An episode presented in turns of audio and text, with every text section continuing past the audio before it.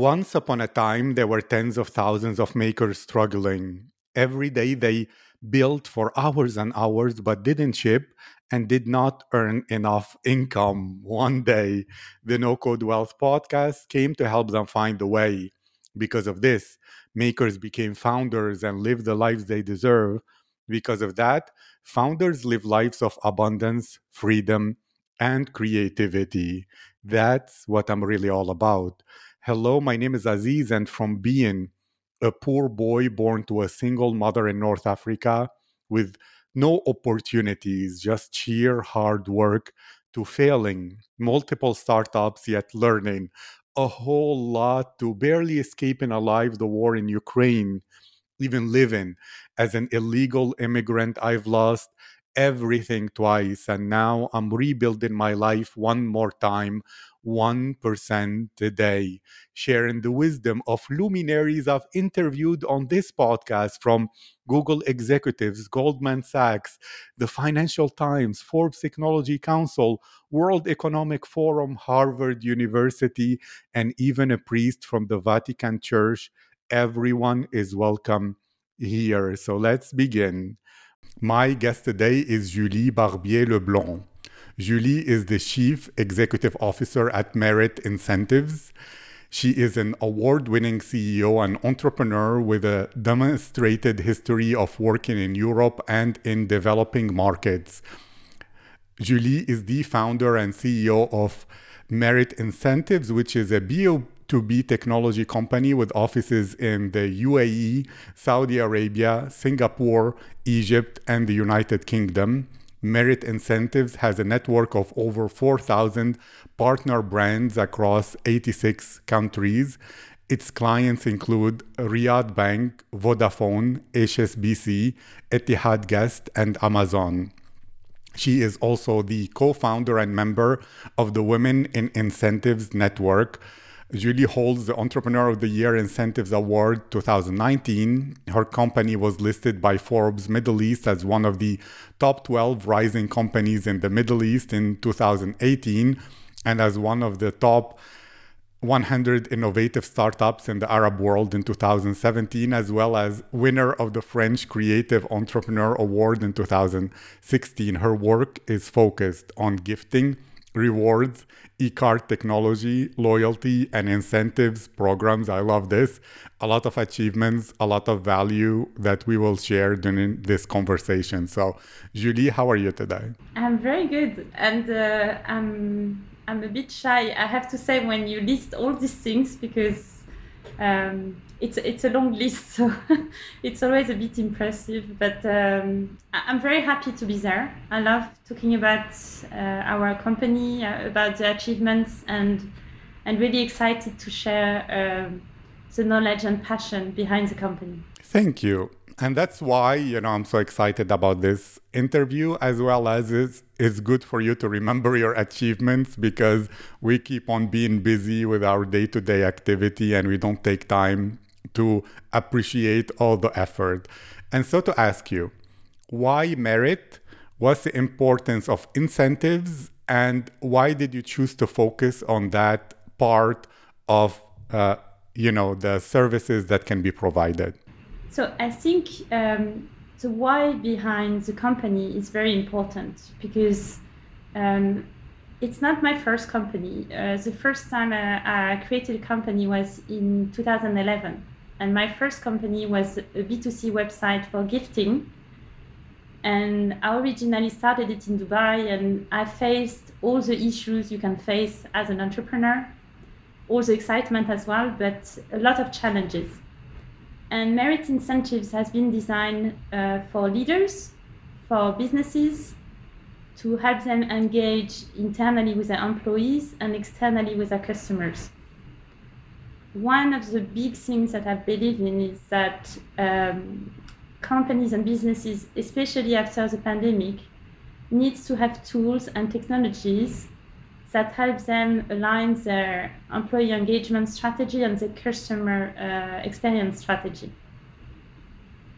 That's why incentives play a key role because that's one way of educating and changing behavior is to provide rewards and incentive when people, which is either customer or employee, demonstrate good behavior. So good behavior can be very wide. It can be uh, anything actually, uh, depending on your business, depending on your objectives. But at least you, we now with technology, automation, better processes, and we are able to help businesses to do it faster and better. Thank you. I love this. And I know that, for example, Charlie Munger, he speaks about how all business is incentives and aligning incentives. But I will play the devil's advocate a little bit and ask this question. There is a lot of research and talk about intrinsic motivation and extrinsic motivation, where if employees love to do something and you make it a game where they get rewarded for doing it, in the end, they will overwork, they will lose the passion. It becomes to them just work rather than something that they love. Do you agree with this? How do you deal with it? What's your perspective on this fact? I think it's it's uh, true, and that's why our uh, our work is is not an easy one. First of all, because you have a different segmentation. Uh, even inside an employee base, you can have different motives, different age, different gender, different position, and different expectation. So I agree with you that one rule doesn't apply to all employees, and one game can have a reverse effect as well and achieve something that you didn't want to, to do. But the most important thing is to be um, uh, agile. So agile is kind of a distorted word these days, you know, like where everyone is using it all the time. But what is important is if you have a tool or technologies that give you insight, so you get feedback. You can have the feedback from the manager. You can have a feedback on performance, a feedback on engagements, and you can adjust. But you always have a side effect. I, I will give you an example. I have, uh, so in my personal life, I have three kids. And I decided one summer because my kids were not really doing anything, they were not moving so much, and you know, like they tend to look too much at the screen and I wanted to encourage them to to exercise. And I told them, okay, if you do a certain number of laps in the pool, then I'm gonna give you points, and with the points, at some point, you're gonna get a gift. Actually, they tricked my system. They fraud it in one day, because what they did, the three of them teamed together, and they achieved the 100 laps that they were supposed to do in two weeks. They achieved it together in one day, and they told me, "You promise us to give us points and a gift if you do this 100 laps. And I had no choice because I said it, but I didn't think that someone can fraud the system or it can have a counter effect. So tools and technologies and incentive and rewards are amazing tools, but you still need the human aspect of things, and you need to be able to adjust uh, on situation. Thank you. So it's very important to understand that whatever tool you have, you have to still use your brain and use human feedback in order to know what happens, as well as that gamification comes with the possibility for humans who like to take shortcuts to try to game the system. And therefore, it's to find where that could be happening in order to improve, iterate, and make things work in the way that you designed and wanted. Is this correct? Yes, exactly. And the thing as well, you have um, certain segments that will be more receptive. For example, if you look at Gen Z, they love instant rewards, they love uh, gamification aspect. It doesn't mean that they, they are more naive or whatever. They just they are used to it and they like it. They like this kind of communication. What we try to do with different segments, uh, for example, age or position, senior management, we give incentive and rewards that speak to them. Charity, uh, giving back, sharing, non-monetary, meaningful. So it's just sustainable. So there are things that will trigger something in you that will be beyond, that will really motivate you and, and push you to do something. Thank you very much. And there are two schools of thought about what you mentioned, like instant rewards or instant gratification. One of them says well, in this world, we might be working today for results that we'll see after a year, two years, whatever. So we need rewards on the journey in order to keep ourselves motivated. While other people say, actually, you're destroying the brain by giving like instant gratification, and therefore people don't know that things take a long time. They want their instant dopamine results. So, in many ways, you're becoming like Instagram or a social media platform. What's your perspective on these two things? Which one do you agree with? And how do you do it? I think both are correct, but um, I think the, the interesting piece is if you can can offer a hybrid system if you can get instant rewards and at the same time build something meaningful, uh, what we see is that uh, people believe very much in sharing. People believe very much into building something as a team. So maybe building something on the long term something as a team, not as an individual. And as an individual, you expect instant gratification. And you, you can't really blame, blame anyone because it makes a lot of sense. Um, we have now the words that keep changing constantly. There is so much uncertainty and so much difficulty. You cannot be graduated from university and say, um, in 20 years, I'm going to be a senior manager in, in that company. Because you don't know. Maybe you will pivot. Maybe you will change completely career in the middle. So I think it's, it goes with a with the flow and it's just because things are, are faster. We are more global we are more connected we are more but i think it's, it's not a bad thing. You just need to be careful and you need to think ahead and understand what can be the counter effect of, of any any kind of initiative. Thank you. I love that answer. And to ask you about customer like gifts and uh, rewards and incentives there are people who say, of course, reciprocity is one of the most powerful things or forces in the universe. When you give people something, it creates goodwill that makes them bond with you, with your brand, and want to return. While others say we live in a virtual world where people are hiding behind screens. That's why, for example, on YouTube, people can leave mean comments that they wouldn't say in real life. And therefore, they say, Yes, like trolling. And therefore there is no more customer loyalty because there isn't like a direct kind of uh, specific relationship where they see you when they're deciding not to buy or to leave or whatever. So what do you think about this? I think what that's why our tools are so interesting and that's why rewards and incentive strategy are thriving now. It's because businesses or leaders are a bit lost.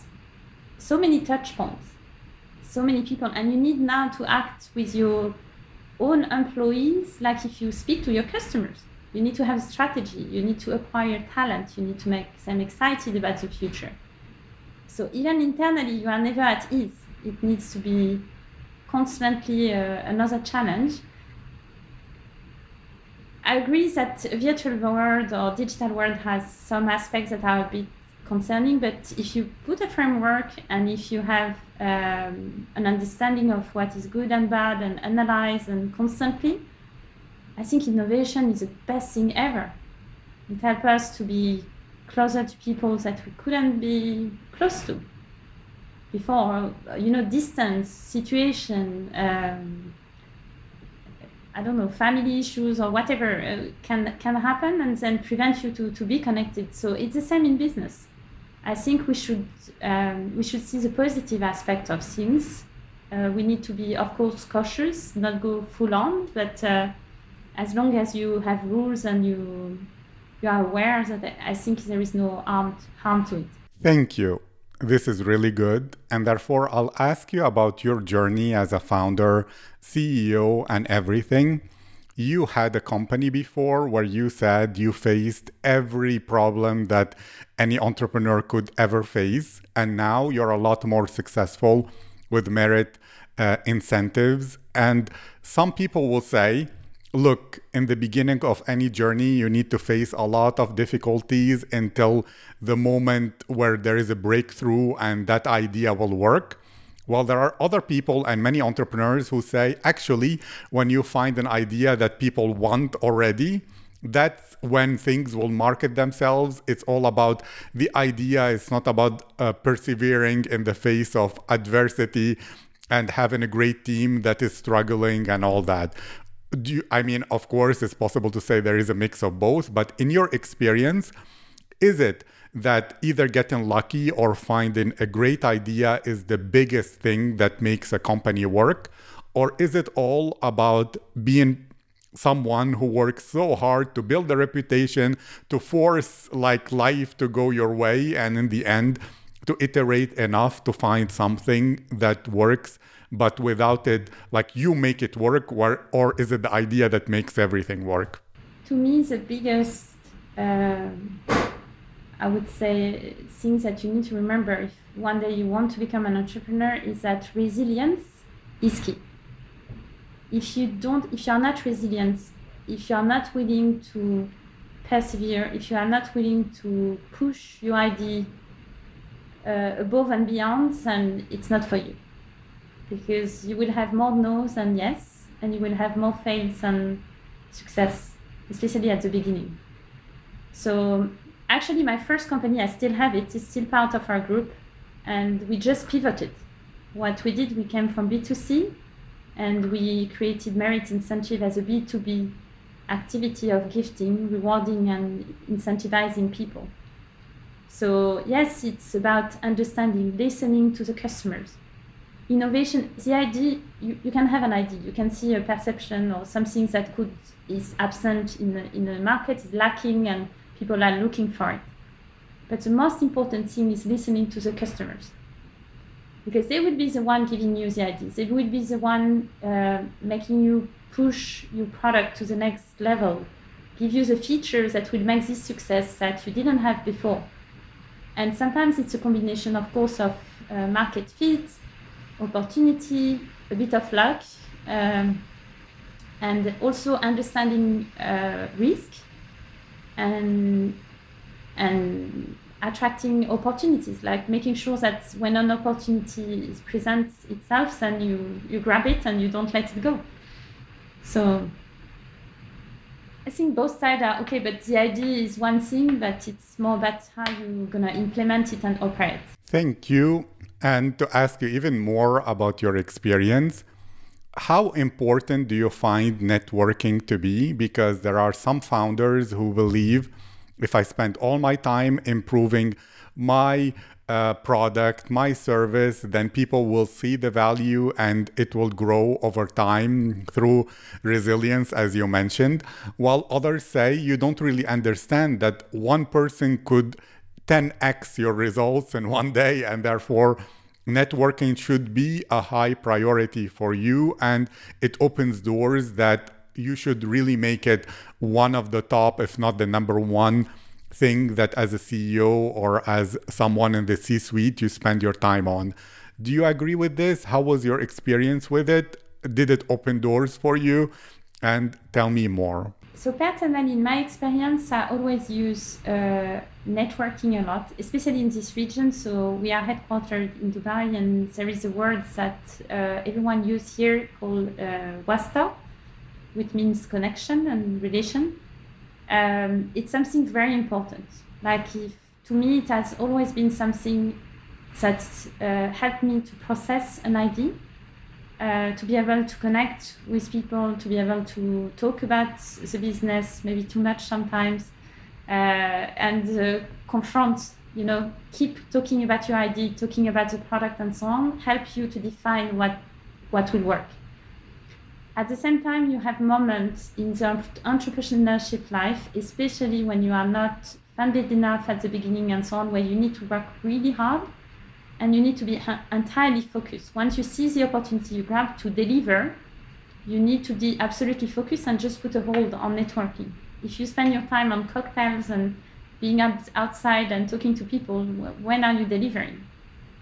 And your team needs you to be there it's important as a leader that you spend time with the team, that you spend time talking to them, that you show that you are highly involved in the business. So it's a combination of both, uh, but its network has been very important. And one more thing in this region, um, woman network has been very important to me. Thank you. Yes. I understand also it's about adapting to a culture, it's about people helping each other, it's about women networks. And I know you're the co founder of one of the organizations for women in incentives. And therefore, let's speak back about merit incentives. Let's say we I am someone and the decision maker in a company. I want to add more incentives to my employees and to my clients using your what you offer how is that not going to add more work on my plate how are the processes going to integrate what to expect can you explain like the process and what happens as well as where can people find more information about merit incentives and explore more possibilities together so Merit Incentive was originally created in 2016 to serve mainly enterprise clients. What we wanted to do is to help them, like I said, engage internally with their employees and externally with their customers. So we have built a white label platform that allows you to launch your own customer loyalty program. So, for example, for a bank, airline, telecom, oil and gas company, government, and the same type of platform for employee engagement. So when we discuss with enterprise companies and we spend time with them, we're going to do a workshop, we're going to listen to all the stakeholders, and we come back with a program design and help them to implement it. But the beauty of what we have done recently is that um, we raised our Series A round and the idea was based on the name Merit. We believe in meritocracy. We believe that any company in the world should have access to any enterprise software. So we turned and pivoted our enterprise software uh, available for large companies into a self-serving, self-onboarding platform. And we launched this quarter um, a first platform called rewardsby.com, it's a platform that helps you to engage uh, your employees and your customer in one place. And you can do it for any country in the world. So we have now 100 countries available in the platform and 5,000 merchants. So it's even grown since uh, we presented. And for a very reasonable price, So it starts at $15 per month. Then any company can just connect and try by themselves. The second thing we have done is we provide not only the technology to reward and engage, but the entire merchant network, which means all these companies, even if they are based, for example, in the UK, they can have customers in Thailand, in uh, in the US, in uh, France, and they will be able just with this platform to send anything they want. Thank you. That's fantastic, and I want to explore this point more. As a manager, how will using incentives with merit make me a better manager? I think the fact that you, one of the key metrics of the key metrics that we look at is the engagement ratio and the t- satisfaction. So satisfaction is a bit more subjective, but the engagement ratio is key. How much your team is ready when you are launching an incentive and rewards campaign, is ready to change their behavior or to continue to have specific behaviors that you want to encourage. I'll give you an example. We launched recently with a company, uh, they are an employee attendance company. It's a software that allows to check if your employees are on time, if they are um, you know, connecting at the right time, especially for customer service. You don't want someone to arrive late because then, of course, your customer would be impacted. So we decided to launch with them a positive campaign. Usually, in a company, when you arrive late, what happens? People will deduct from your salary, right? So we just give you a kind of punishment and tell you, okay, you will earn less and you have a warning. What we decided to do is to do positive campaign if you always arrive on time for one month or one quarter, then you gain points. With these points, you can get access to rewards or to an incentive. So we turn actually the positivity of this campaign to change behavior or to encourage behaviors that the company want to to push. Thank you so much. This is fantastic. And I want to know then even more how was the change of business culture going from Europe to Dubai and the Middle East? What positives or things that you noticed that were totally different to your expectations that were a culture shock in business that you noticed? So, someone who might be thinking about going to Dubai or the Middle East to start working and they come from a totally different culture could know more. I think what is, I personally love this aspect, but I know it's not easy for everyone, is the fact that uh, you are confronted or exposed to so many nationalities and so many different cultures. So, you absolutely need to come with an open mind and more than an open mind, a stretch mind, because every day you're going to be challenged. Every day, the way you think you are doing things right actually is not the right way to do in another country.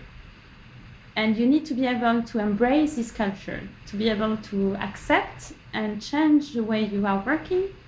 You bring your own specificity and your own expertise, but at the same time, you should be open to receive. And this is one of the things that I find the most challenging. I can see it with expats that are coming now. The first six months, one year is extremely difficult. Why people are acting this way? Why are they working that? It could be so much more simple. But it's not about judging, it's about noticing, understanding, accepting, and then making it as part of your of your DNA, something that you should accept only in our company we have more than 90 nationalities, I think now. And it's not an issue. We celebrate every single um, religious holiday. We are very open-minded and so on. Um, at the same time, one, one thing that really surprised me as a, as a woman, everyone is asking me anytime, but isn't it difficult for you? Like, how do people accept you? Do you think it's easy? And to be honest, I've been more accepted and more respected in the Middle East than I've been in Europe. Because people don't judge me. They think that if I'm in my position, it's not important to know if I'm a woman or not. Actually, they respect it more and they value family. They value the fact that um, you do both, that you are able to to achieve, and uh, and they are proud of you it's um, it's kind of an interesting way of seeing things, and that's why when I come back to Europe, everyone is always surprised about the fact that it's been 12 years I'm here and I'm so happy. That sounds really fantastic and interesting, and the way that the world is moving to be a small village, but as well as a freedom for you to go where you feel you belong and where you feel you integrate best. And that's a total privilege that we have nowadays. Thank you so much. I will make sure, of course, to write the details on merit incentive in the description to this episode. And of course, before we finish, thank you so much, Julie. This was my privilege, my honor. I wish you to keep going. You're doing a lot of great things, and I wish you a great day. Thank you so much for inviting me.